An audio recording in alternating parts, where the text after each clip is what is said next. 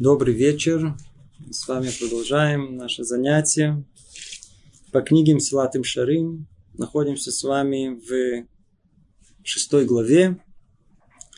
Наша тема о качестве расторопности. Напомним в нескольких словах, о чем мы говорили, в надежде, что мы сегодня эту главу закончим. Вслед за осторожностью следует качество расторопности. Ведь так же, как осторожность является основой соблюдения запретительных заповедей «не делай», так расторопность основой повелительных «делай». Как сказано, избегай зла и делай добро. Любовь породит желание человека к быстроте, к проворности, проявлению активности, к желанию сделать добро. Страх перед Творцом породит осторожность, которая не позволит принести зло. Смысл расторопности очевиден. Это устремленно к заповедям и к совершенному исполнению. То есть начать заповедь, для этого нужно обладать этим качеством. Но оказывается, это же качество нам необходимо, чтобы завершить хорошее дело. Как мы находим у наших мудрецов, благословенна их память, расторопные спешат навстречу заповедям. Азризим, Магдемим Ламицвуд. Побыстрее, чем раньше. Это значит также, как необходимый оточенный ум и бдительность, чтобы избежать ловушек дурного начала и спастись от зла – и об этом мы много-много говорили, как много для этого надо сил. Чтобы оно не овладело нами и не вмешало в наши поступки. Также необходимы ум и бдительность для того, чтобы стремиться к заповедям, достоиться их исполнения и не потерять их. Ведь так же, как дурное начало старается всеми способами столкнуть человека в огонь греха, точно так же оно старается помешать ему исполнению заповедей, лишить его их. И Речь у нас шла уже несколько занятий о всем до более знакомым качествам под названием лень, которое не дает человеку быть расторопным, быстрым в исполнении желаний и воли Творца. И эм, нельзя расслабляться. Человек не должен быть ленивым. Говорили об этом уже как в нескольких занятиях. И вот э, дошли до точки в прошлый раз, когда лень, она может оказаться не так уже безобидной и в той области, в которой мы даже не подозревали. В изучении Тары, в мировоззрении человека, в понимании этого мира. С чего все начинается? Есть тут этапы, напомним только их, об этом мы говорили, и в гораздо более расширенной форме. Вначале он только трудится меньше. Чуть-чуть меньше, чем нужно. Но из этого вытекает, что он не учил Тору как следует. А недостаток учения приводит к недостатку понимания. То есть, когда мы занимаемся Торой, а Тора является для нас основа всего, всего понимания мира. Важно в нее вложить усилия. И без этого усилия ничего не понимается. Сказано мудрецами «Ягата умацата таамин». Потрудился и нашел. Верь, что то, что нашел, это верно. Не потрудился и нашел. Не верь, что это верно без того, чтобы человек не предпринял усилия еще раз, еще раз. Нет, еще раз, еще раз. Он никогда не дойдет до того, что написано у нас в Таре. И если он не будет это делать, то у него не будет настоящего истинного понимания. Но и, и если не будет, то к чему это приведет? О, даже если бы на это зло и закончилось, оно уже было бы достаточно велико. Как так? Мудрость, которую нам Творец дал, а мы ее не стараемся понять до конца. Он специально для нас припрятал что-то вкусное. Иногда, да. А мы не добрались до этого и даже не потрудились обнаружить, что там на дне. Это уже это достаточно, чтобы было плохо и нехорошо. Однако зло от этого идет и дальше, растет дальше. Ведь после того, как человек недостаточно учился и недостаточно вложил усилий, после этого что? Недостаточно хорошо понял. А теперь, желая любой ценой объяснить непонятое место, он выводит из него нечто несоответствующее закону, разрушает, разрушая истину. Мы уже говорили уже по этом какое-то выражение, которое, которое когда-то встретил, слышал очень-очень точно, подходит к этому. Потому что люди делятся на, на определенные всегда категории. Да. Есть люди, которые смотрят, читают и понимают, что там написано. Видимо, это человек разумный, умный, можно назвать. Есть человек, который читает и не понимает, что там написано. Но есть третья категория, она из которой тут намекнута, который читает – и понимает, что там не написано. То есть, понимает то, что там не написано, совершенно другое. И многие, многие пытаются понять нашу Тору, и в силу того, что недостаточно трудились, они делают свои выводы, делают какое-то свое специфическое понимание, и разрушая и извращая истину. Но это еще не все. Это только этап. Сам по себе он, конечно же, он порицаемым не хорош, но это только этап. Затем он нарушает установление и разрушает ограды. А после этого, естественно, что ему не будут нравиться и все те законы, которые установили мудрецы, которые Тара нам приписывает. И это они захотят нарушить. И тут своей искривленной головой захотят что-то подправить, исправить, улучшить. Своими руками то есть своей головой, добавить что-то к мудрости Творца. Да, мы тоже что-то понимаем. И что его ждет? И в конце его ждет уничтожение. Сказал царь Соломон, смотрел я, прочувствовал сердцем. Размышлял я об этом и увидел, насколько велико это зло.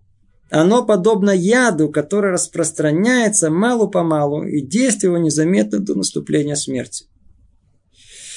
Об этом сказано немного сна, и гонцом придет твоя бедность, и недостаток придет, как стражник.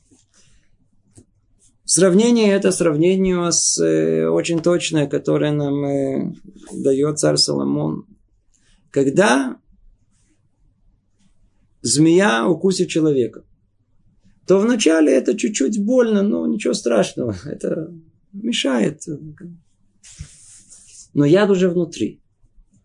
И человек не чувствует, как постепенно-постепенно он расходится по всему телу, парализуя орган за органом, пока в конечном итоге человек не умирает. Точно и так же и ленность человека. Вначале она простая, бытовая, ничего страшного. Ну, так тут посплю, там отдохну.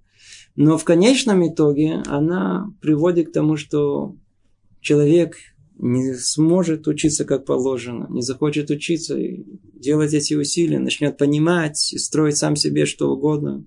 Когда он себя построит сам свой иудаизм, он не захочет и все остальное еврейское предписание, которое там есть, не захочет это, будет ненавидеть мудрецов. После этого придет к тому, что нету Творца и нет ничего в этом мире, что хочу, то и делаю. Это неизбежный путь. Это неизбежная духовная смерть. Мы остановились в этом месте. Давайте попробуем посмотреть, что говорит Люцата дальше. Мы своими глазами видим, как часто бывает, что сердце человека знает его обязанности и открывается ему, что надлежит делать э, э, для спасения души и что вменено ему в обязанность. То есть на данный момент уже переходит э, Люцата к тем, кто уже действительно понял и разобрался во многом, то есть к людям религиозным, людям, которым не сомневаются не в реальности Творца, не в глубине Тары, не в понимании, в чем смысл его жизни. Они уже прошли все эти этапы. Но как часто бывает, что человек многое понял и осознал – И не только головой. Он уже даже и соблюдает, и даже живет полной еврейской жизнью. Но на каком-то этапе, знаете, как-то не все, не все так просто. Ему сегодня плохое настроение, завтра дождик. И послезавтра кто-то что-то сказал нехорошее. И так день за днем какое-то такое хандра наступает. Не успевает это, не успевает то. И так постепенно, постепенно, что может произойти? Человек может потерять все то, что было ясно и понятно. И откуда снова корень произрастает? Из-за лености этого человека. Смотрите, сейчас мы разберем это подробнее. Мы своими глазами видим, как часто бывает, что сердце человека знает его обязанности. Да, да. Не каждый из нас их знает. Но если мы уже им знаем, это уже очень хорошо. Помните, мы говорили неоднократно о сердечных обязанностях человека, о цели человека в жизни, Вся книга Люцата начинается с этих слов о том, что человек должен прояснить для себя, в чем цель его жизни в этом мире. И с этого все остальное начинается. Это основное. Надо прояснить для себя. Ну, прояснить. Человек знает обязанности. И открыто это ему. Он знает, что надлежит делать для спасения души, что вменено ему в обязанность Создателя. Все он это знает. Но тем не менее человек пренебрегает этим. Не, не могу, не могу. Тяжело. Это относится ко всем, тем, кто познали, кто не познали. Многие познали. Вспомню одного человека, который, который он познавал много-много лет. Он, мне кажется, он в теории разбирался лучше всех. Но у него никогда не находило до какого-то дела. Да. Ну, смотрите, говорил так, Мария, Иудаизм – это образ жизни. Это не, это надо себя менять, это надо что-то делать. Это я не могу. Лежать в кресле, да, или на диване с книгой. Это у меня идет нормально. Тут я, я, в принципе, это интересно, да, вот как, как теория, как философия, как какая-то как психология. Это интересно. Но вот как... То есть есть часть жизни, в которой мы вообще, как будто она для нас не существует. То есть там, где мы самим собой – какая-то какая белое-белое пятно. Как будто там, там нету никакой борьбы-то, там все ясно, там все. Тут все все надо по-простому. Лежи, не двигайся, или, или, или, или, или полежи, пройдет. Не, не, не надо, это, мы в себе ничего, не надо напрягаться. Не надо напрягаться, надо, надо расслабиться, отдохнуть. Да. Все нормально будет. Книжку почитать, нормально. Тору, пожалуйста, я человек умный, разумный, все могу. Да. То есть мы видим, что и, и, Человек может э, всем пренебречь. Почему? Лень не позволит. Продолжает Люцатый говорить не потому, что он не осознает своих обязанностей или по какой-либо другой причине, а только из-за того, что лень отягощает и побеждает его. Он говорит, видите, прям прямым текстом, немного поем, немного посплю. А у нас это не так. У нас так. Как только человек должен, например, да, да, даже просто и порой духовное какое-то занятие, там, я уже не говорю открыть гмару, да, что это тяжелее всего, что Эзер больше всего борется против этого. Даже откройте, даже нах, откройте. Человек только-только решил, что все, сейчас возьму, буду учиться, даже перке, вот, что даже попросту не, не сильно что-то сложно. Надо только подкрепиться. И вот только чашку чая и... Вся проблема, что начал с чаем, надо какую-то булочку или ну, с чем-то на это, а то, чтобы не было, не, не, не просто так это было. Да, да. Теперь надо, этого нету, надо пойти купить, надо потом, потом вернулся, оказалось, что сахара не хватает. Зайти к соседу, там поговорили, вышли. Да, смотрите, уже нет времени, нет времени учиться. А иногда называется человек чувствует, что вот надо сейчас учиться, но вот какой-то какой-то непонятный, как только решил, что надо, я поучусь или возьму книгу, какой-то непонятный тязишь в глазах, знаете, в висках какая-то тяжесть, вот, вот так вот давит такое, такое ощущение, что надо, надо только чуть отдохнуть, вот я сейчас отдохну, и вы не представляете, как я буду учиться. Только чуть-чуть отдохну. Кима, да, немного. И Естественно, что если мы отдохнем, то вы понимаете, что это дело уже серьезно отдохнуть, поэтому это уже не, если уже отдыхать, то так просто не станешь. И Сколько раз мы утром просыпались с простой мыслью о том, что не надо вставать. Наоборот, вредно вставать. Почему вредно вставать? Потому что если я не высплюсь как положено, да, то я не смогу учиться, не смогу воспринимать новый материал. Глубоко не смогу воспринимать. Видите, как вы учите? Да, не надо вставать?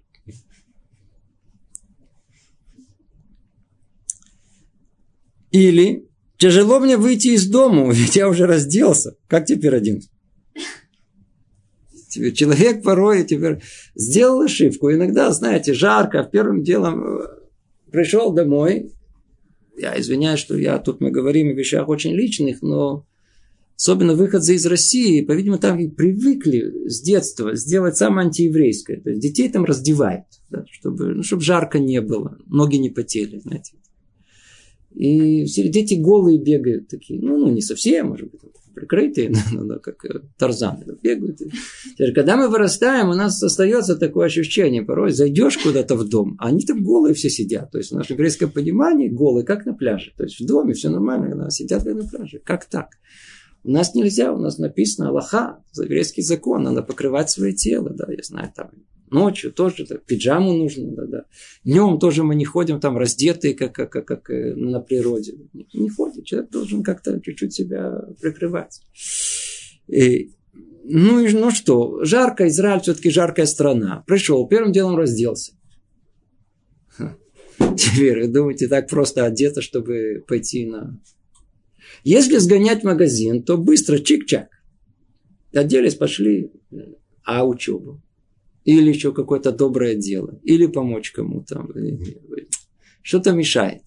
В принципе, помочь надо, но тут сейчас дальше будем учить. Пойдут сейчас просто Маян, какой-то источник мысли, который оправдывает человека, что не нужно куда-то, ничего не надо никому помогать. Все нормально. Да? А всего лишь навсего надо одеться. Всего лишь надо одеться. Оказывается, даже одеться это уже что-то и не, такая, не такое простое действие одеться. Ведь я уже разделся. Или очень жарко, или очень холодно, или идет дождик. Ну, а про это вообще речи нет. Это, это, это вы что? Скажите, кто-то... Хотя, хотя интересное явление, не знаю, насчет дождей и снега. Да. Вот для израильтян снег выпадет, да, вообще никто, даже приблизительно, но единственное, что дети будут снежками гонять там играться. А так просто это, это все законы, законы выходной день. Однажды я оказался в снегу на станции автобусной в Иерусалиме. Были там несколько людей. Сто процентов все были из России. Да. Потому что они привыкли, ничего страшного, снег, снег. Да. Теперь в дождь тоже люди, но все остальные были дома. Теперь дождик, например, зимой. Зимой люди не ходят на учебу. Знаете почему?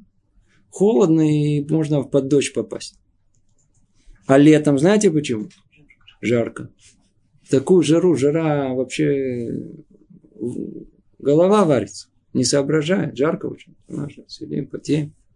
Хотя уже везде мозганы есть эти кондиционеры, но все равно жарко. Почему по дороге жарко? Даже если придумают какое-то, в дороге тоже человек идет, и у него с каким-то вентилятором тоже будет жарко. Нехорошо. Очень жарко, очень холодно, идет дождик. Все нам мешает. И будет искать иные поводы и причины, которые полны у лентяев. Нам все мешает. Все мешает. Если сегодня не это, то завтра то. Завтра это, сегодня это. И всякий раз стара оказывается заброшенной. Работа не исполняется. А человек оставляет Создателя. Ну, казалось бы, какая, какая связь? Оставляет Создателя всего лишь там все отдохнул, тут расслабился, тут не пошел, тут жарко, тут холодно. Вот мы, видите, перечислили перед этим. Это все этапы, этапы. Всегда начинается с чего? С простой бытовой линии. А чем заканчивается? Человек может оставить Создателя.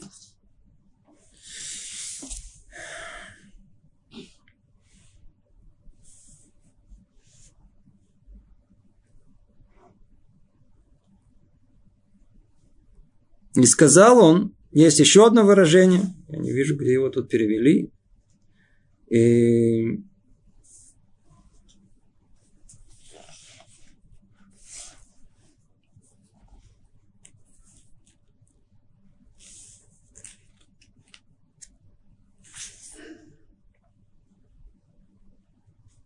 Еще один пример, который приводится, тоже из царя Соломона, о том, что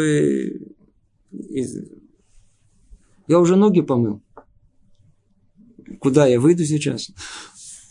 Человек, если он скупался, да, он уже, особенно летом, да, он уже второй раз не выйдет на просто так. Я уже скупался, я уже не могу пойти. Приводится это откуда? Приводится это из песни песней.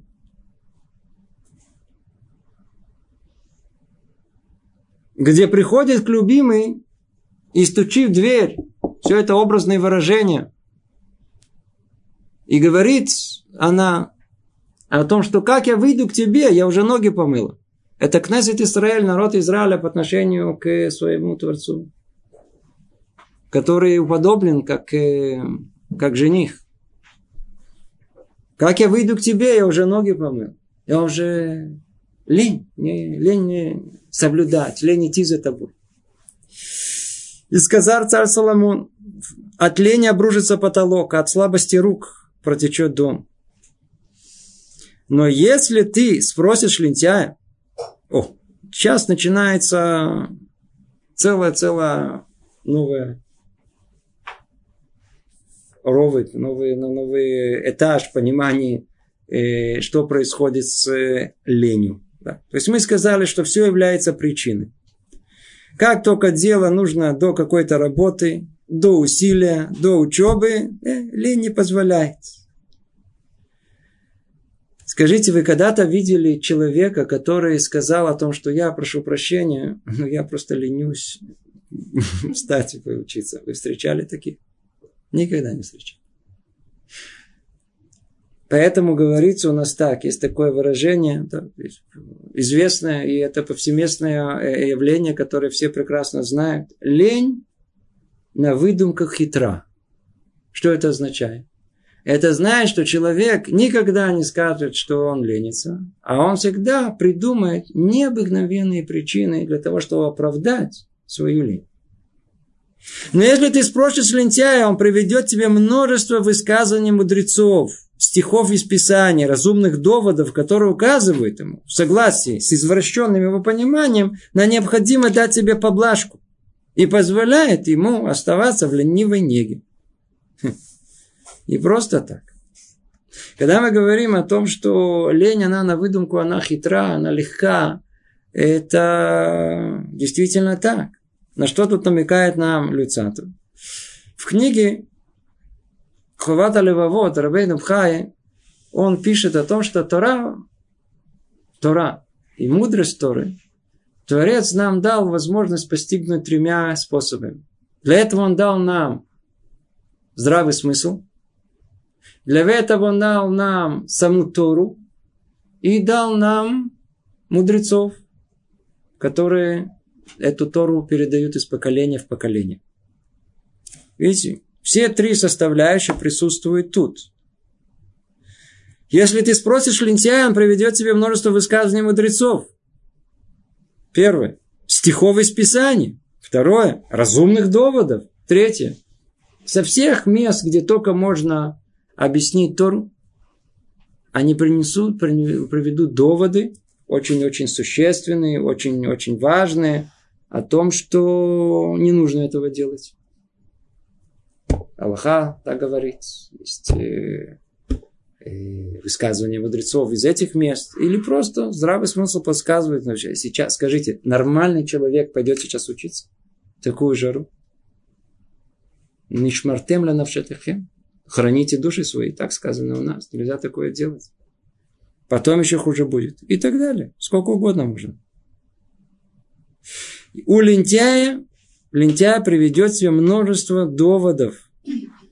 Только для чего? Только дать себе поблажку, только оставаться в ленивой неге. И он не замечает, что все эти причины и доводы порождены не трезвым анализом, а исходят от лени, которая побеждает и склоняет его разум к таким доводам, чтобы он не слушал мудрецов и людей с верным пониманием. И об этом буквально вопиет Шломо, царь э, Соломон. Лентяй в собственных глазах мудрее семи царских советников. Лень не позволяет ему даже прислушаться к словам, наставляющих его, и он считает всех заблудшими глупцами, а себя одного мудрецом. Мы уже тоже неоднократно об этом говорили, повторим. А человеческая душа устроена особым образом. Там внутри много сил воздействуют один на другой. Одна из сил, которая должна управлять человеком, это сила разума. Но если бы это была бы единственная сила в нас бы, то мы бы как бы, как компьютеры, как роботы бы, как ангелы, жили бы той жизнью, которой Творец от нас требует. Но там внутри есть много других сил. И вся проблема, кто кого бы посильнее окажется. Если пробудится какая-то сила, которая она по своей мощности будет сильнее силы разума, она поставит силу разума под контроль. Наоборот. Теперь давай объясняй, что я хочу и что я делаю. Вот та самая сила, она ослепляет человека. Она его единственно полностью контролирует. И все остальное подчинено ей. Когда человеком будет сила жажды, еды, вожделения, то только это будет двигать ими. Все остальное только будет объяснено разумом. И разум будет использован для того, чтобы подогнать под свои желания. Когда человеком движет лень, произойдет все то же самое. Он хочет оставаться в неге, в, в ленности, в спокойствии. Теперь все остальное какая? Жена попросит выбросить мусор. Какой мусор? Мусор надо выбрасывать каждый раз, скажите. Как только там чуть-чуть. Во-первых, это не до конца. Да?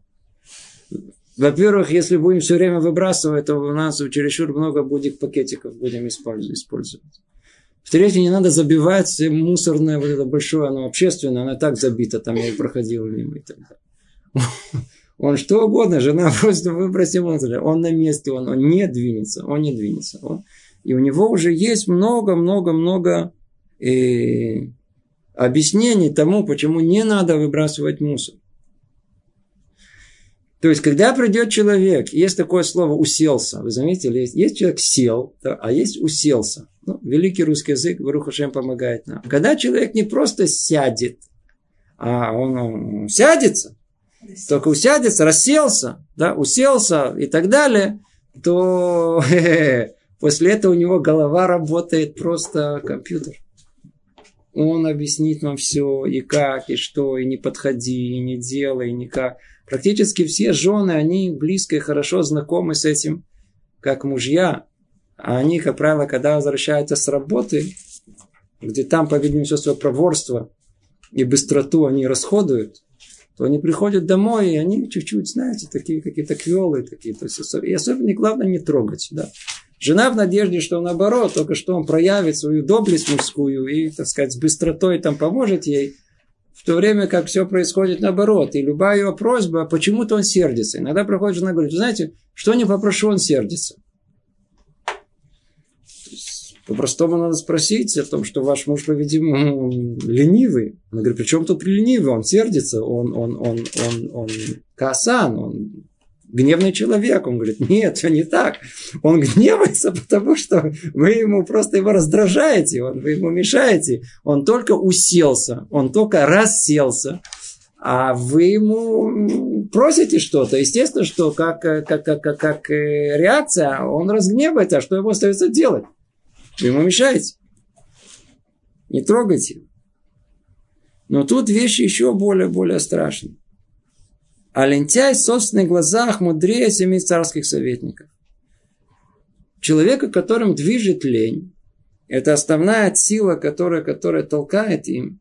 Это человек, который, который э, вы ему ничего не объясните, ничего не растолкуете. То есть, та самая жена, сколько... Даже э, одна из проблем, что э, человек может действительно, я знаю, есть проблемы с человеком, что он э, может... Э, то оставим этот пример. Э, если мы будем объяснять человеку о том, что он не прав, и будем ему объяснять о том, что в 10 раз приводить самые логичные аргументы, что, не, не, что нужно пойти туда и сделать это, и то надо, и это, он не, не услышит нас. Почему ни один логический аргумент не дойдет до него? По простой причине у него срабатывает механизм, который просто отключает разум. Он, почему? Потому что основное, что им владеет, основное, что им э, доминантно в нем, это отслуд, это лень. И эта лень, она им движется. Лень не позволит ему прислушаться к словам, наставляющих его. И он считает всех заблудшими и глупцами, а себя одного мудрецом. Ну, самое типичное явление, которое мы тоже знакомы. Да? Ты что, самый умный? Да? Есть другие слова. Ты что, ты самый умный, ты самый неумный. Это есть, как правило, выяснение отношений. Люди выясняют отношения друг с другом, то кто есть кто. И, как правило, всегда за этим стоит лень как правило, за всеми спорами, большинство споров, которые есть, стоит простая, простая э, бытовая лень. И все это прикрывается чем угодно. Прикрывается всякими доводами, всякими разными изъяснениями, всякими разными идеями. Это самое типичное явление. И упрямство и гнев и многое другое это не единственная причина, но одна из причин, когда человек, он всего-навсего он ленится. Проверьте это. Это проверьте, когда человек заупрямился, когда он разгневался, вы увидите, что за этим всего лишь стоит его лень, не более того. Точно так же за идеями, которые человек э, выдвигает, как мы уже, уже разбрали несколько этапов, которые тут были, тоже стоит лень. У него великолепные идеи, великие идеи. Стоит за этим одна из причин. Не единственная, но одна из них – это лень.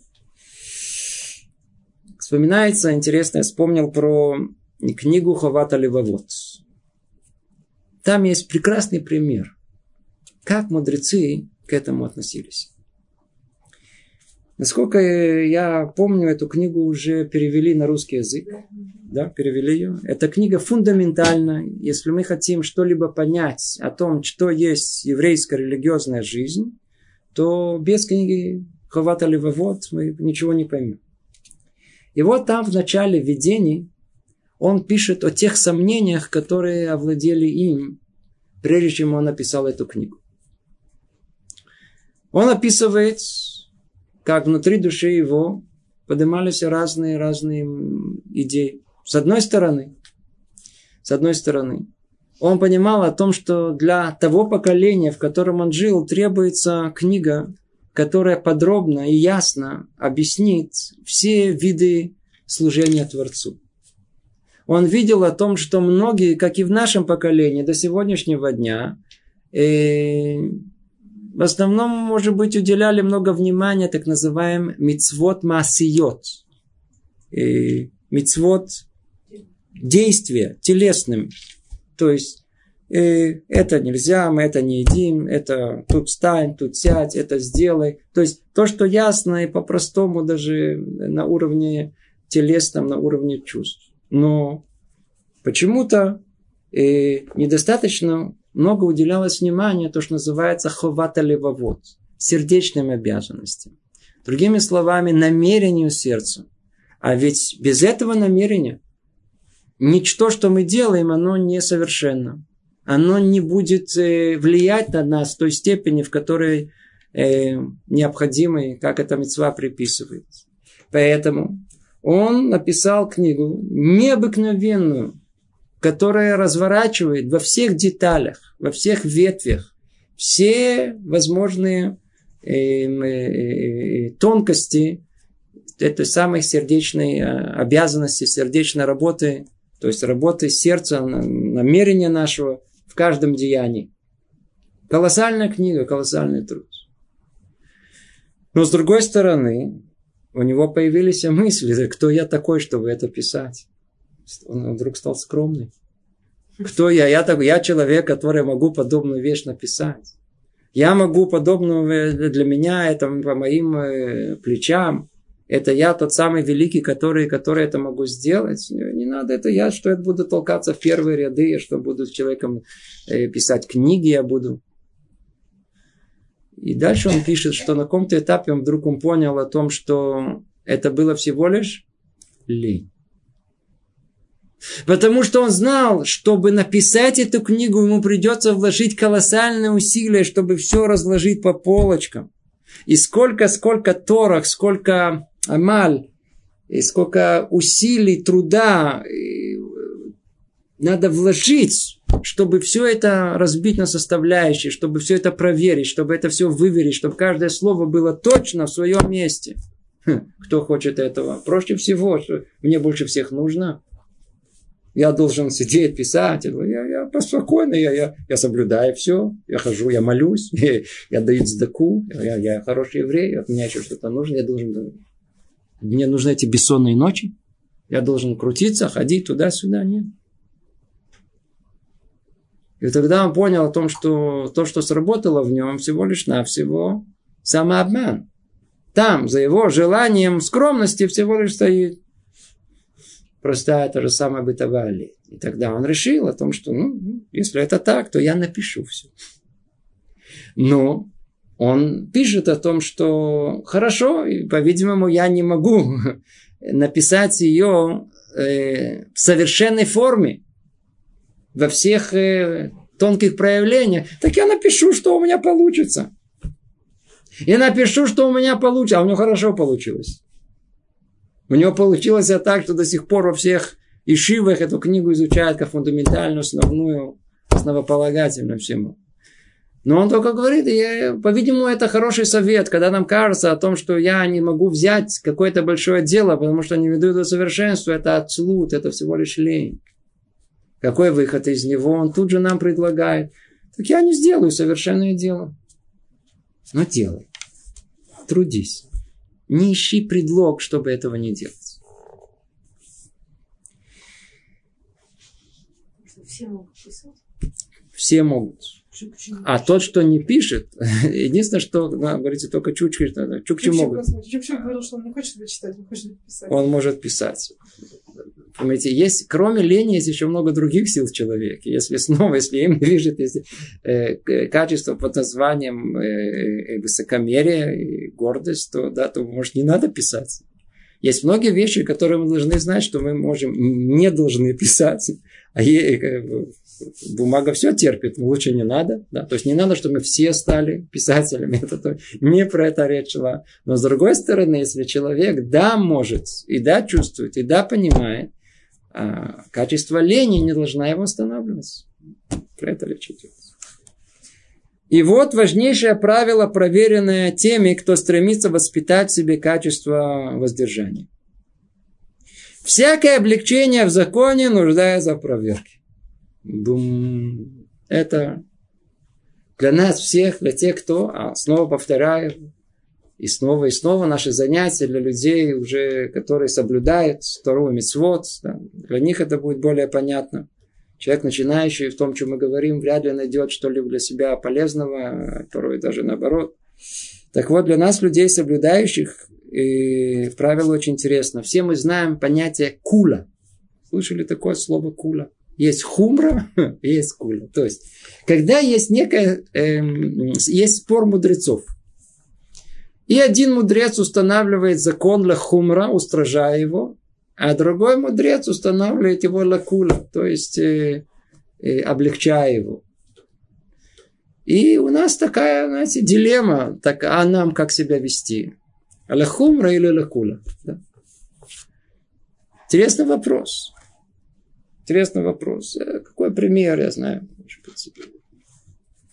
Есть спор мудрецов, по поводу э, объема, э, что такое ревиит.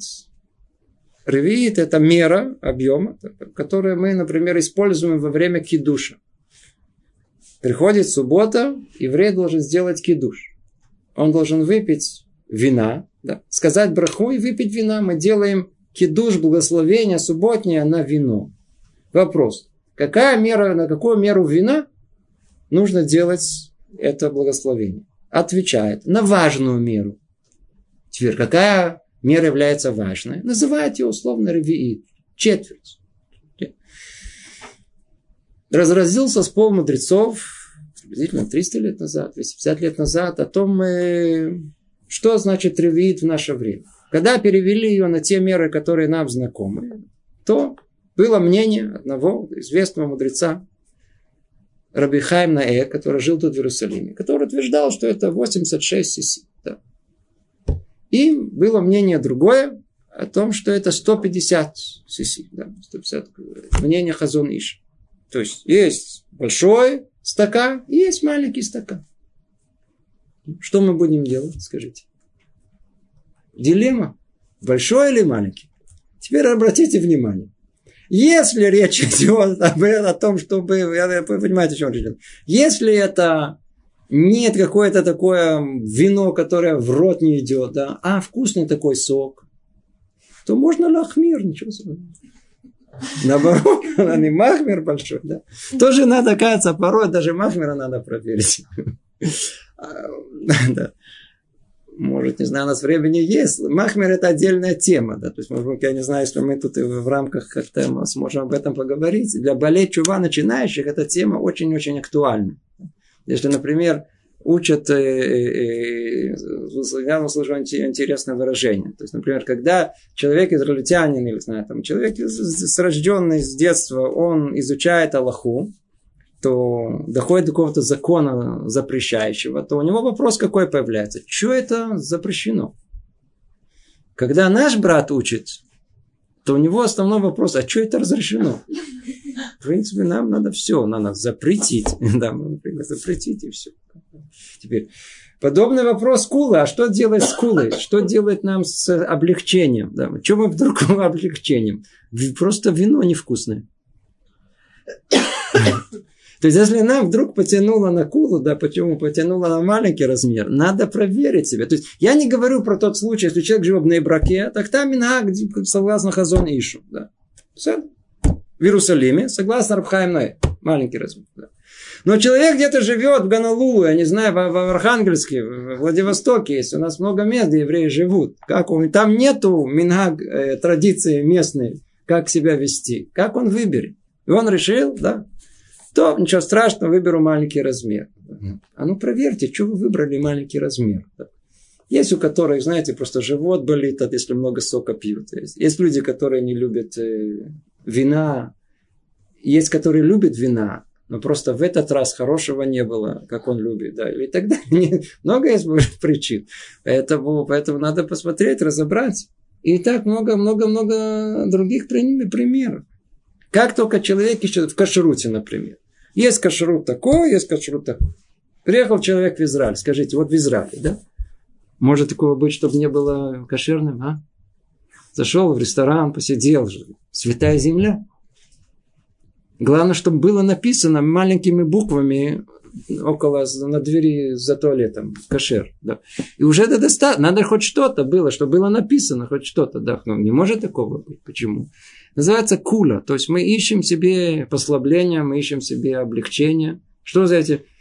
Говорят наши мудрецы, как только человек он знает о том, что есть спор мудрецов, и он знает, что можно так и так. То есть, если он вообще ничего не знает, про это речи не идет. Он вы, выучил только одно, то есть он, может быть, когда-то и учил, но он слушал только такое мнение, которое послабляющее. Да, так, запомнил это. Но если он знает о том, что есть такое мнение и такое мнение, и он выбирает мнение облегчающее, пусть он себя хорошо проверит. Хорошо, хорошо проверит, что он это выбрал именно такое. Если покопаемся, как правило, увидим за этим всего лишь наше предвзятое желание, мнение. И много раз это будет по-простому ли. Просто по-простому ли. Теперь куда-то надо будет ходить. Что буду лить? Теперь ходить куда-то надо. Что-то делать. Утром вставать каждый раз на молитву. Человек ленивый, он может вообще быть человеком религиозным, скажите. Он может такого, такого может быть. Он в жизни он не сможет. Почему? Потому что у него будет, какие только у него не будет объяснения. Он даже не потрудится найти все, все он из нафталина вытащит все атеистические доказательства отсутствия Бога. Да, и, и будет приводить всем. Почему? Только всего лишь, чтобы... А, а за этим что стоит? Всего лишь навсего он не хочет утром вставать на молитву. Как узнал, что надо на утром вставать? Каждое утро. Ма, каждое утро. Каждое утро на молитву. Да, нет, нет, не хочу. Нет Бога. Не хочу. Кула. Кула это вещь, которая очень-очень-очень э, надо проверять. То есть тут обращается он даже к цадыким. Он говорит с людям религиозным, глубоко религиозным. Вы выбрали кулу, вы выбрали облегчение. Проверьте, что за этим стоит. И вот важное правило, проверенное теми, кто стремится воспитать себе качество воздержания. Всякое облегчение да, в еврейском законе нуждается в проверке. Несмотря на то, что оно может быть правильным и необходимым, нередко оно в действительности оказывается советом дурного начала, плодом его хитрости. И все это происки. Работать. Все это происки. Да? Это не, не за этим не стоит действительно закон, а всего лишь навсего наше желание, наше, это всего лишь ецер. Всего лишь ецер. Жалко, нет времени, но есть массу-массу примеров. И, в принципе, вся наша жизнь состоит из этих примеров, как этот ецер просто нам э, дурит и ищет постоянно во всем облегчение. Тут не страшно, тут ничего. Знаете, вы помните, Бог простит, да? Тут Бог простит, а тут кто прощает. Ничего не прощает.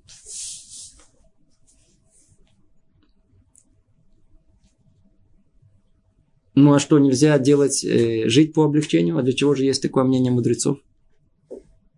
Для испытания. Mm-hmm. Так, обожди, теперь что все поняли? А, кулу нельзя. Так надо ляхмир. Снова вернулись к нам. Во, видите, мы же говорили, надо ляхмир. Как только что, надо ляхмир. Да? Это теруф не кошерный. Жена сидит дома. Да? Ни, в коем случае. Да, да, да. Это есть не будем. Не, ну детям надо молоко, ничего страшного, потерпеть до утра.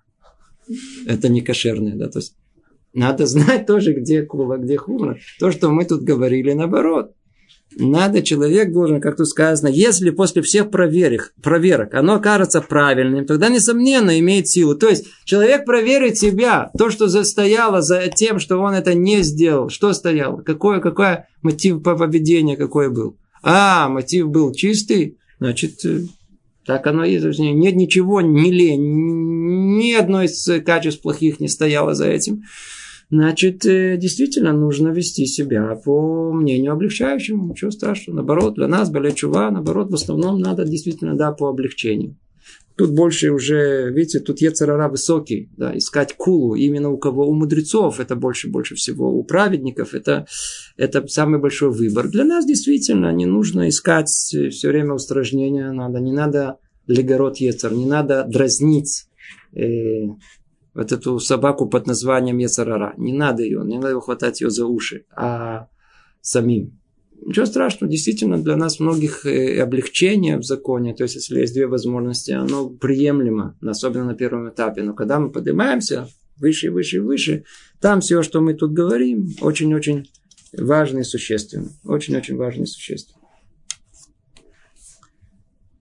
Итак, и мы с вами подходим к завершению этого перека, подходим к концу э, шестой главы.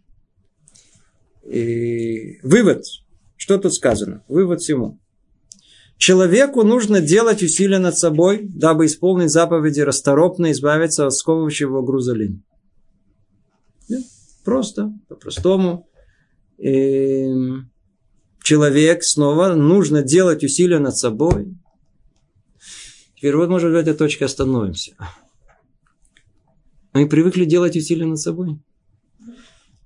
Есть такое понятие в русском языке, называется волевое усилие.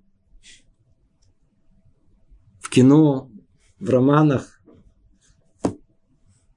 А как, да, как мы будем, скажите, как мы будем религиозными людьми, если в нас не будет волевое усилие, не будет... Э, мне же, перебору себя, я встану, несмотря на все. Сейчас мне не хорошо. Я пере... Усилие над собой.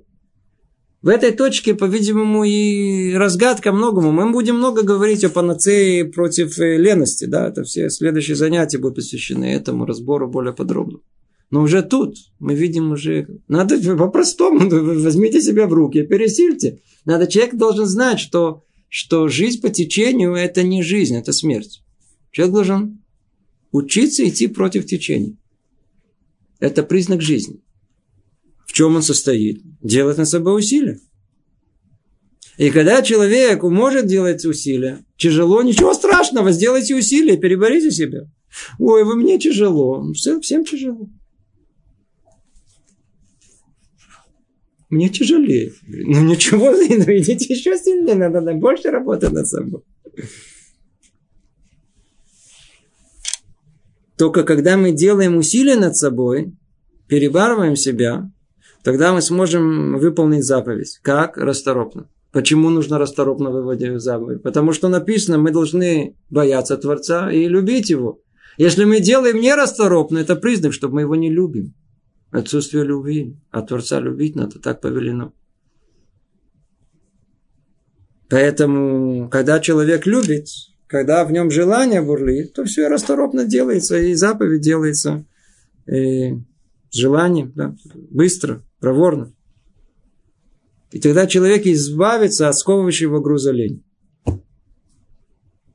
Дальше написано, пусть лучше он прибегнет к лени для борьбы со своими животными вожделениями, как сладость, которая приходящая, от которой остается лишь позор в будущем мире. Теперь, для чего нужна лень?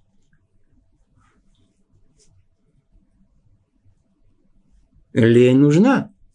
То есть, если Творец дает нам это качество, то есть в нем тоже польза. Какая польза?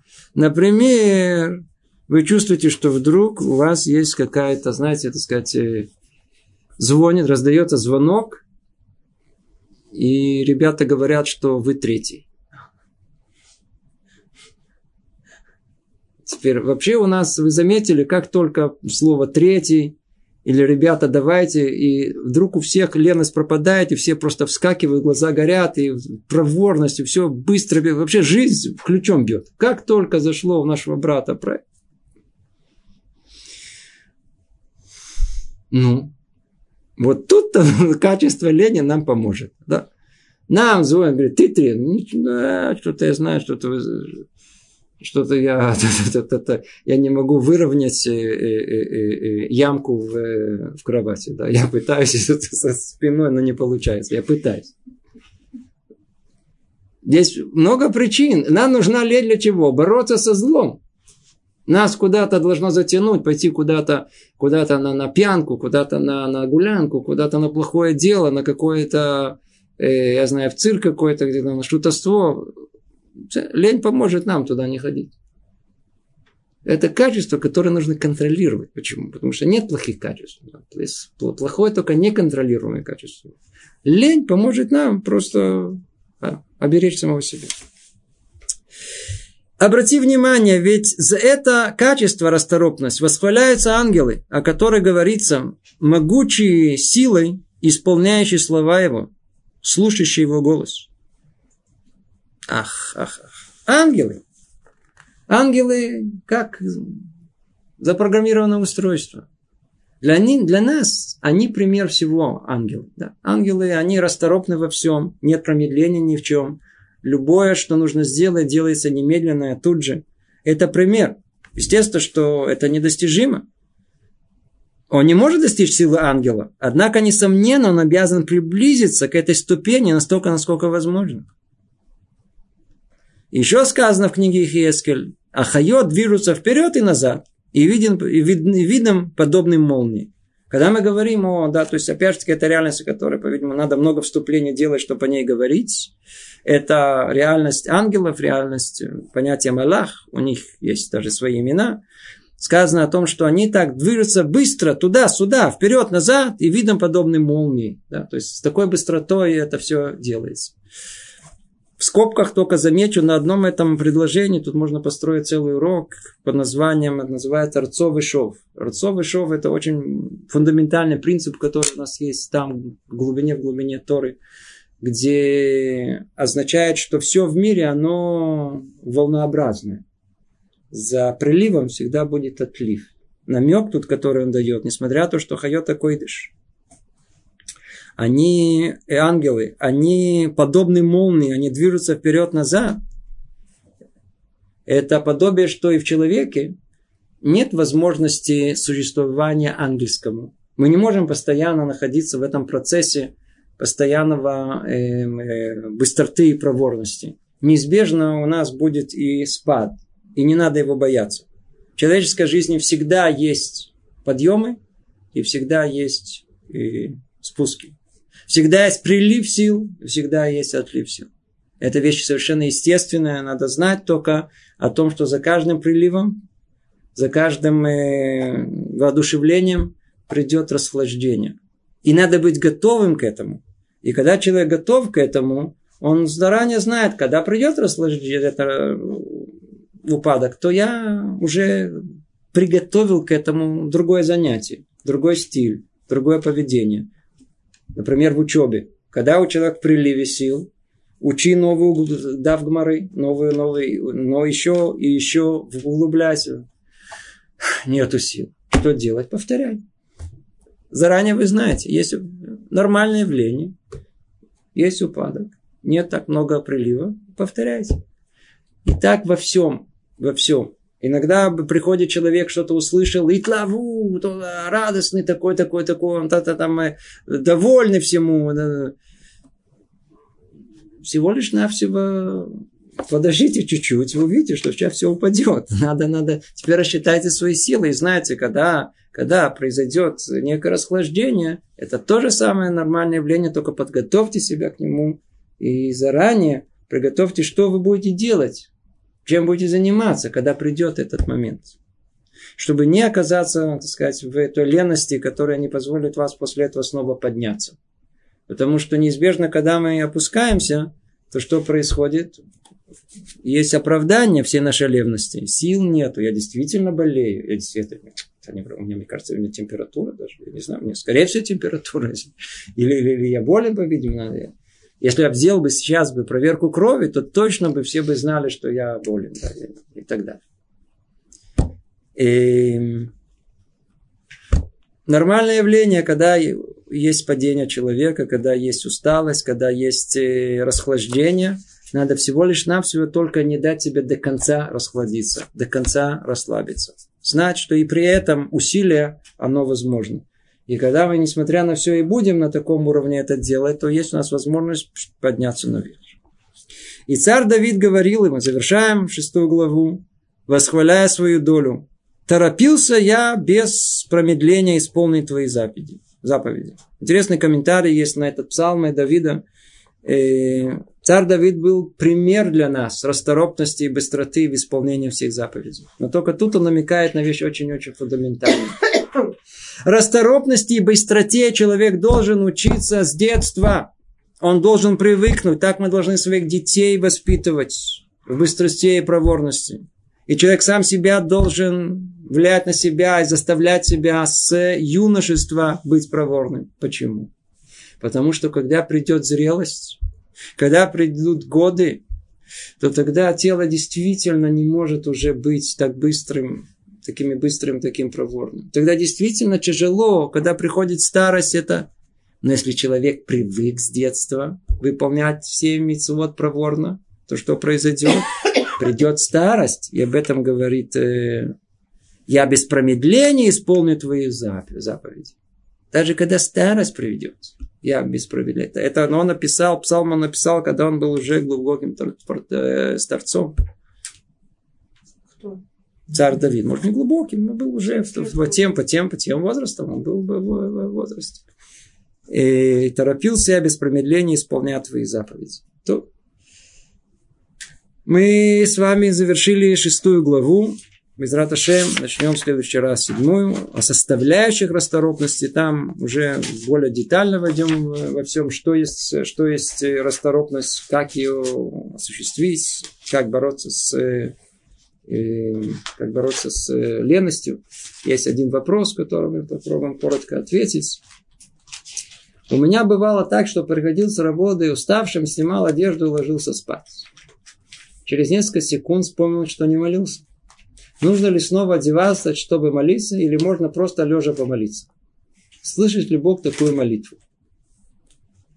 Как вы думаете? То есть, по-видимому, Бог слышит а, все. Бог слышит все. по-видимому, видите, видите, Бог, Бог все Бога. прощает, и Бог все видит, но, по-видимому, да, то есть, э, если спросить, э, э, если спросить э, человека, который послал нам этот вопрос, если в этой усталости придет его друг, а он уже раздетый, он не оденется? Если он почувствует чувство голода, и надо будет сгонять за ближайшую лавку, чтобы купить, что ли, он не оденется. Если придет человек, уважаемый по-настоящему к нему в дом, он не оденется. Если придет к нему в дом царь, я знаю, Буш, кто там, я знаю, кто там, придет к нему, сейчас придет Буш в твой дом, он не оденется. А перед Творцом всех Творцом, перед царем всех царей, не мы не оденемся. Вот этот пример, наоборот, это истинный пример, как человек может и обязан сделать над, собой, над собой усилия. Во-первых, нужно не ложиться до тех пор, пока мы не помолимся об этом даже. Сказано у нас в Аллахе. Почему? Заснем. Не сможем встать. Это вещь очевидная. Но если мы с вами, если мы, если уже легли, то пусть представит себе человека, что перед, стоит, перед ним стоит басар вадам, кровь и мясо, человек, простой человек, уважаемый перед ним. Мы не встанем, не заставим себя, еще как заставим. Вот это надо себе, надо встать. И вот именно это самое ценимое, может быть, даже больше, чем сама молитва. Я уже не говорю, что молитва, она будет гораздо услышана по-другому. И это не связано с тем, что лежа воспринимается молитва, и не воспринимается, естественно, что это не зависит от этого, зависит от того, какое усилие, усилие делает человек над собой, чтобы преодолеть свою лень. Всего доброго, привет из Иерусалима.